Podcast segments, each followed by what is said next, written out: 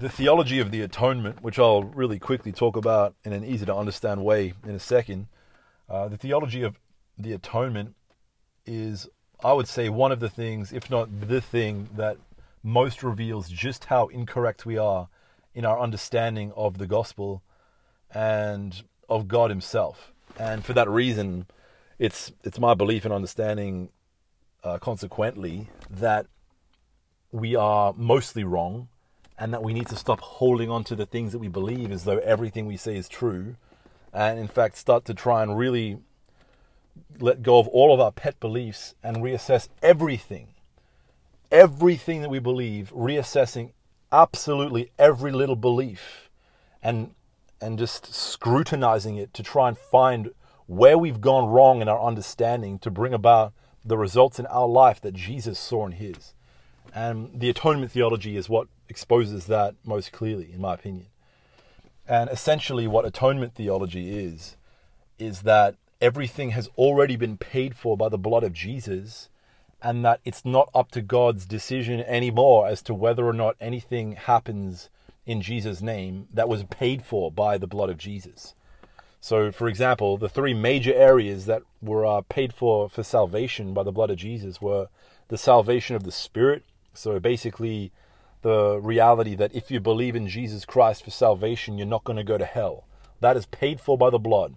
That means that if you come to God in Jesus' name, believing that you will be saved, then you will be saved, and God will not only will not change his mind, but cannot change his mind, because he shed his blood. He has paid for that already. It is already a done deal, and anyone who subscribes to that reality will receive it. And anyone who doesn't subscribe to that reality won't. The second area that he paid for, and this is, you know, the first one, almost everyone will agree with that, right? That's the, the blood of the atoning work of Christ for the salvation of the of the, the human spirit, or the soul, whatever you want to call it. You know, the, the soul and the spirit are different, but in the sense of going to heaven, it seems to be the same kind of uh, term- terminology there. But the healing of the body is something that was also paid for by the blood of Jesus uh, in in the atonement. The atonement is the shedding of his blood uh, for the sake of saving humankind, not just from hell, but from sickness and disease as well. Second thing is is the healing of the body. That means, uh, that reality, if you believe that the healing of the sick is in the atonement of the blood of Jesus Christ, that God can never say no to a healing, because he already said yes in the shedding of his blood two thousand years ago. And that if he was to say no to your healing or the healing of whoever you know that's sick, he would have done it two thousand years ago by not shedding his blood. The blood of Jesus is God's yes and amen to your prayer for healing. And it will be forever, and it always has been. And that is uh, foremost demonstrated in the comparison of three verses in the Bible, the first of which being in Isaiah chapter fifty-three, where Jesus, uh, or I guess, you know, Isaiah writes that um, by Jesus' stripes, or by his stripes, uh, we are healed. And that is talking about the physical body, not not spiritual healing. It's talking about, you know, Isaiah fifty-three lists a whole lot of promises of the blood covenant of the Messiah who was to come into the world. And in verse five, he says, by his stripes you will be healed. That's one of the promises. And a lot of the things that I hear from other churches and other dom- denominations, uh, their opinion of that verse is that he's talking about spiritual healing. Yet there are a few things wrong with that. I guess the first one being that I believe it's Matthew chapter eight, uh, but if you just Google Matthew, you know, book of Matthew, by his stripes we are healed, uh, it should come up, but I'm pretty sure it's Matthew chapter eight, round about verse seventeen, that it says this, you know, the things that Jesus did in that passage were done, uh, that it might be, uh, that the verse might be fulfilled, by his stripes we are healed. And it's talking about the physical healing of the sick. So he was laying hands on sick people in that in that chapter, I believe it's Matthew eight, and physically sick people were being healed, not spiritually sick people. Nobody is spiritually sick. People are spiritually dead or spiritually alive. People are physically sick, though, and in that chapter he physically healed them, and it says this was done that the prophecy might be fulfilled, by his stripes we are healed.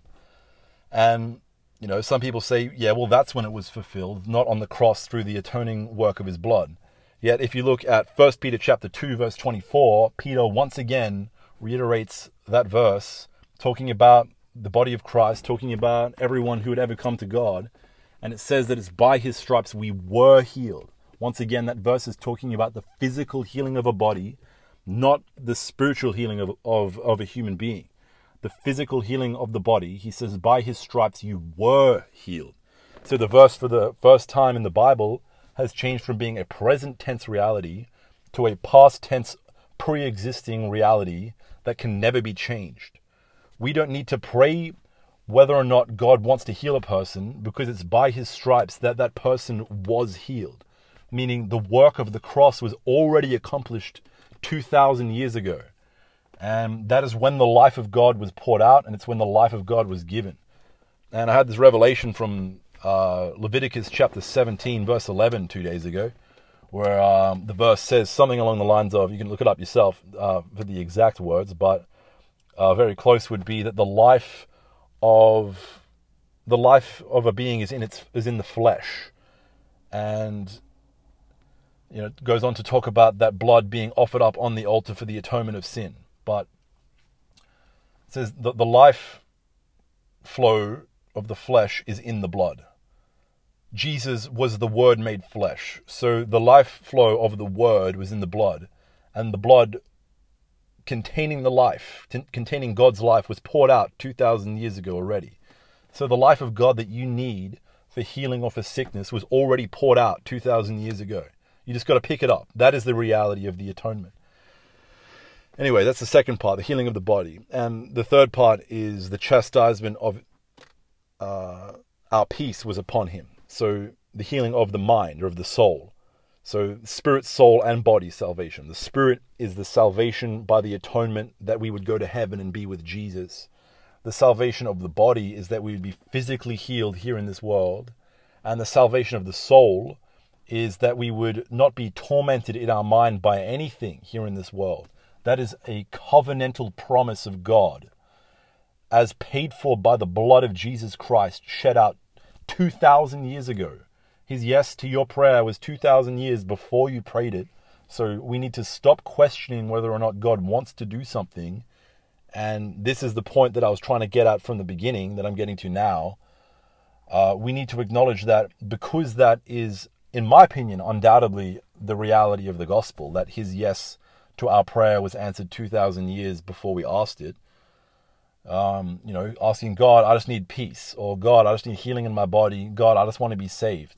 Nobody really repeatedly prays that last one, I guess, but um, that's because it's the only one of the three areas of salvation, uh, of those three areas of salvation that can't be, I guess, physically seen or experienced. Nobody really feels like they need to pray and fast to ensure that they're saved and going to heaven. You know, a lot of people don't know if they're saved, but they don't feel they need to pray and fast to get it. Whereas with healing and with peace and all that kind of stuff, we do, because we don't accept it with the same faith and simplicity that we accept the salvation of the spirit to go to heaven. You know, we don't accept it with that same with that same simplicity. We try and basically receive it by works. Um, for the, when it comes to healing the sick and peace. But we don't try and get saved by works. Everyone preaches not to get saved by works. It's always by faith, right? And it's the same with healing and with peace. They're both parts of the same covenant.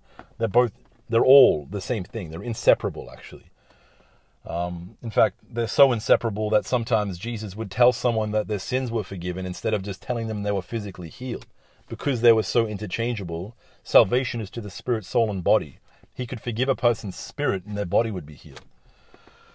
But this atonement theology, so to speak, that all of the promises of God are yes and were accomplished two thousand years ago, they all point to just how wrong we are in our understanding of God. Because the gospel is that simple. The gospel is that if we just connect to these realities by faith, we would receive them in our bodies, in our mind, in our spirit. Uh, for ourselves and for those, um, you know, on whose behalf we come to God or come to the covenant, come to the promise.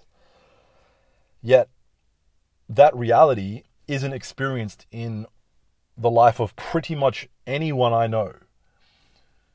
There is not many people I know that walk around and see one hundred percent of the sick healed, or who never sin, or who are totally at peace all the time.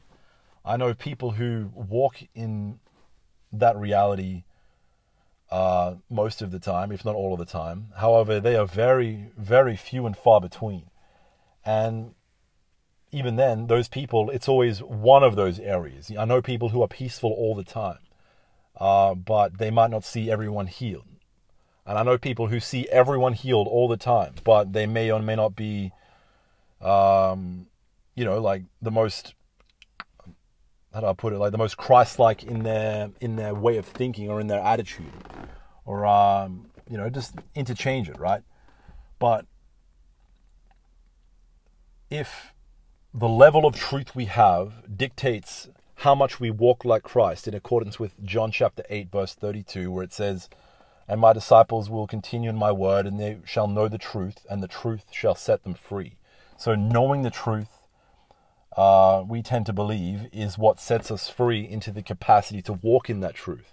If you don't know that you can heal the sick, you're not going to go and heal the sick, are you? So it's knowing the truth that is at least the first step uh, in terms of walking um, in that truth. So uh, without the truth, you're never going to walk in it, you know? And if you have the truth, but you don't know it, once again, you're probably going to not walk in it. But if we aren't walking in it, if we aren't living exactly like Christ, and all of his promises are yes and amen, then that just means that there is a difference in our understanding. It's not a matter of, um, you know, God just hasn't come through yet. It's not just we're waiting on the Lord. We're not waiting on the Lord. The Lord is waiting on us. That is the reality of where we're at right now as, you know, a worldwide church. There are people who see amazing things done in Jesus' name day after day, but that is not most people. And that is because most people don't have the level of understanding of the reality of the gospel that those people have. There are people that have spent twenty thousand hours, forty thousand hours seeking the Lord uh, for understanding and revelation and, and just the truth of the gospel and who he is, and they get it, and they start to walk like Christ, exactly like Christ, raising the dead, loving people perfectly, at peace at all times. And we expect to catch that reality from them, from them speaking about Jesus for an hour. It can't be communicated within an hour. It is, you know, people always say, well, you know, sometimes it can be. I actually genuinely don't think it can be. I don't think that you could ever catch the reality of the gospel from a person who has spent fifty thousand hours, you know, twenty to fifty thousand hours seeking the Lord. You're not going to hear and understand God to the same level they are after an hour of listening to them. Invest the same amount of time as that person that you were wanting to imitate, and you'll probably live like them. Uh, it even says that Jesus learned obedience through suffering. So thirty years of preparation empowered Jesus to walk the way he did in his ministry. And that's not to say I think he was in sin ever in his life, but he it says that he learned obedience through suffering. So that's what Hebrews says. It must be real, right? Um, and yet, you know, we listen to podcasts, we listen to these fifteen, ten, twenty, thirty, hour and a half long messages, and we think that that has somehow brought us to the place where we should be living like God. Um, and then, you know, so-and-so dies or so-and-so gets sick and just isn't being healed. And we just begin to doubt God instead of doubting our understanding. When, if we understand just the foundational things that I've just shared, that healing is in the blood and it's already been poured out and it's already yes.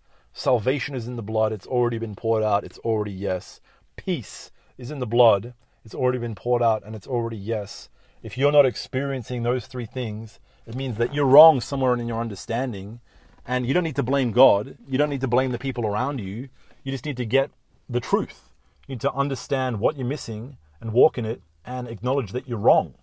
And I acknowledge that I'm wrong in most things. And for that reason, God gives me truth. And all the things that I believed that were wrong are being replaced by better ways of thinking. And that's what repentance is, acknowledging you're wrong. And until we look exactly like Christ, I think that we're exactly wrong. Anyway, I'm probably going to wake up the neighbors, so I'm going to go to bed.